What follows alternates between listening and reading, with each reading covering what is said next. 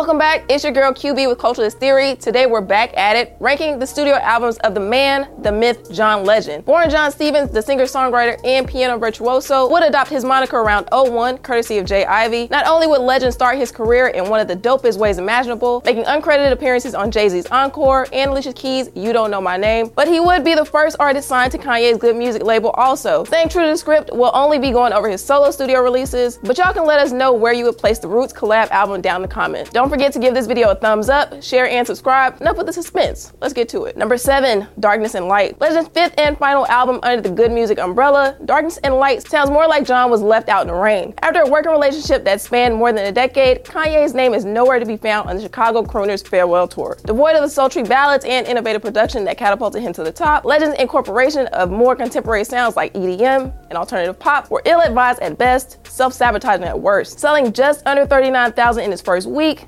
this would be his first album to miss the top 10 debut. It would also be his first not to snag any Grammy nominations. Despite receiving more love from critics on paper than his predecessor, Love in the Future, we think the album's staying power has spoken for itself. Overload, his collab with Miguel, was decent, and the ode to his daughter Luna on Right By You was endearing. But there aren't too many positive spins we can put on this project. If commercial sales are your metric of choice, we certainly need to shine a light on the smash hit Love Me Now, which sees John's family co starring in the video with him. Flavorless production, limited features, and minimal subject matter ultimately would be too much for John to overcome. It's like the creative minds that birthed Love in the Future saw all of its success and thought, let's not do that again. We just don't understand what the good music family was when all this went down. Despite never releasing under the label, the artist formerly known as Mos Def was on the roster. We would have loved to hear that collab too. Big Sean would have also been a more organic fit than Chance the Rapper. We just hate to think that a contractual obligation would have been a thing to derail one of the most talented artists of the 21st century, at least at a time, but we'll put a pin in that. Number six, Legend. Legend's semi self titled eighth studio album is a bit of a roller coaster ride. With two dozen tracks and a runtime just north of 80 minutes, it's not a record for the casual fan. Enlisting help from Rose, JID, Jhené Aiko, and Jazmine Sullivan, Stevens enjoys his best blend of hip hop and R&B since 2008's Evolver. This one also miss the mark for any Grammy nominations. We'll let it slide due to a more competitive pool of artists. According to Legend, due to the lockdown, he was locked in the studio, leaving him with more material than he knew what to do with. We feel like a broken record at this point, but when will artists realize that it's always quality over quantity? The two almost never coincide. In an interview with Billboard back in September 2022, John said that he approaches every album with the mindset of continually proving himself. Even adding that after two decades in the game, he finally felt comfortable embracing the stage name so many had come to know him by. While we're hard pressed to hear the reinvention he claims to bring to the studio on this one, we can certainly agree that the love for his stage persona is long overdue. Legend sees John separating business and pleasure, with the A side being more energetic and spontaneous, while the B side is more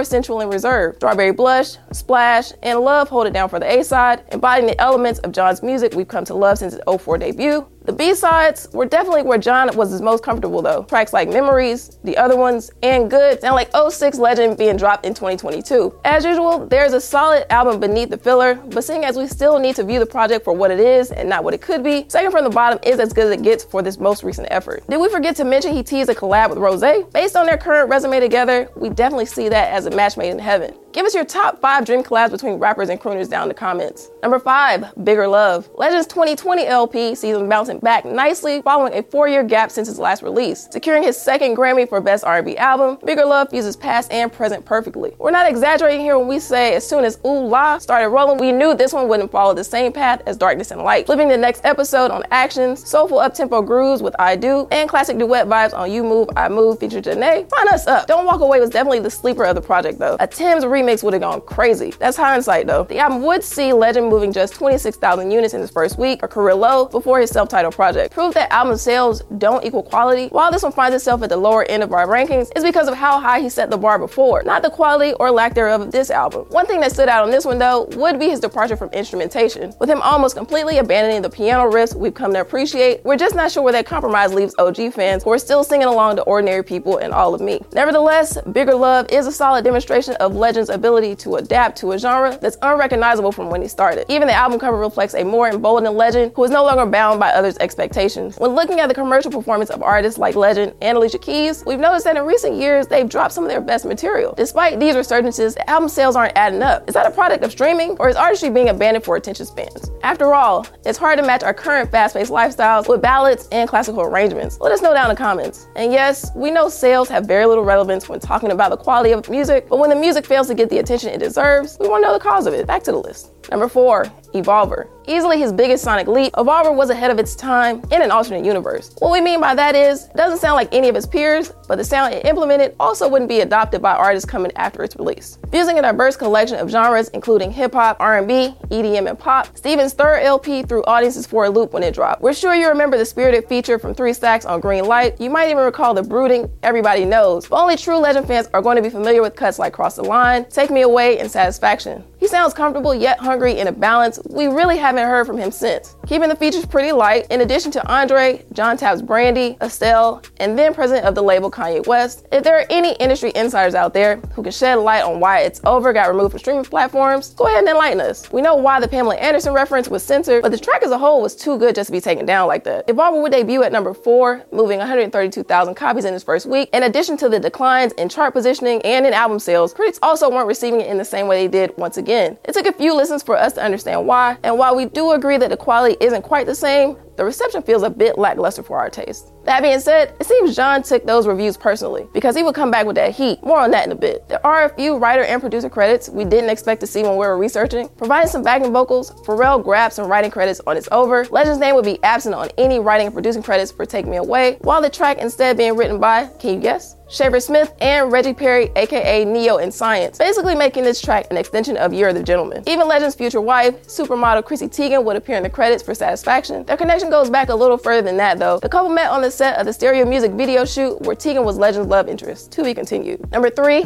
Get Lifted. Alright, we know what you're thinking. While on the surface, this might seem like a bit of a hot take, it's not as far fetched as you think. Obviously, we need to hand out our flowers. John's debut really is a stuff of legend. With classic production, songwriting, and vocals, Stevens would secure both a Rookie of the Year and Finals MVP grabbing seven nominations and walking away with three trophies. There isn't a bad song on the project, but joints that stand above the rest. Let's Get Lifted, She Don't Have to Know, and Stay With You definitely fit the bill. The only thing we need to say about Ordinary People that hasn't already been said is that it got snubbed. We understand We Belong Together brought Mariah back from the brink, but never mind, that's a coin toss. Who remembers Stevens' playboy attitude and approach to the project? Before he was known for heartfelt serenades like All of Me and You and I, John was a heartbreaker. Despite the reputation he's since built for himself, his debut touches on topics of infidelity, casual romance, and an aversion to commitment. It's one of the most surprising and overlooked rebrands in R&B history. Get Lifted is definitely an essential listen for Legend, but when's the last time you gave it a spin? While we do love the sound John and his team created for the Timeless project, it does suffer from uniformity. There aren't a lot of versatile or experimental sounds with the album's 14 tracks. You could make the argument that it adds to its cohesion, and we wouldn't be mad at that. But when you hear similar amounts of fluidity in future projects, the addition of varying sounds and flows, we can't help but wonder if he played a little too safe on this one. Don't get us wrong, there's no denying the album's status as a classic body of work, from the impact and longevity to its quality and critical reception, it's standing and secure. This deep dive into his catalog did, however, shift our focus towards some underappreciated albums that we have a cultural duty to highlight for you. Number two, once again, when setting the bar so high with a debut that's lauded as R&B's album of the year, a sophomore slump is almost inevitable, right? Not quite. 2006's once again sees Legend elevating his artistry and adding to a highlight tape that shouldn't have been this deep. Save Room is still his best opener more than 15 years later. While we're on the subject, Legend and will.i.am literally never miss. With eight collabs across Legend's first three LPs, we have no idea why Legend abandoned such an underrated combo. Grabbing another Grammy for Heaven, it was clear John and Kanye couldn't miss if they wanted to. It's the album cuts that put distance between this one and Get Lifted for us. Maxine, Slow Dance, and PDA are just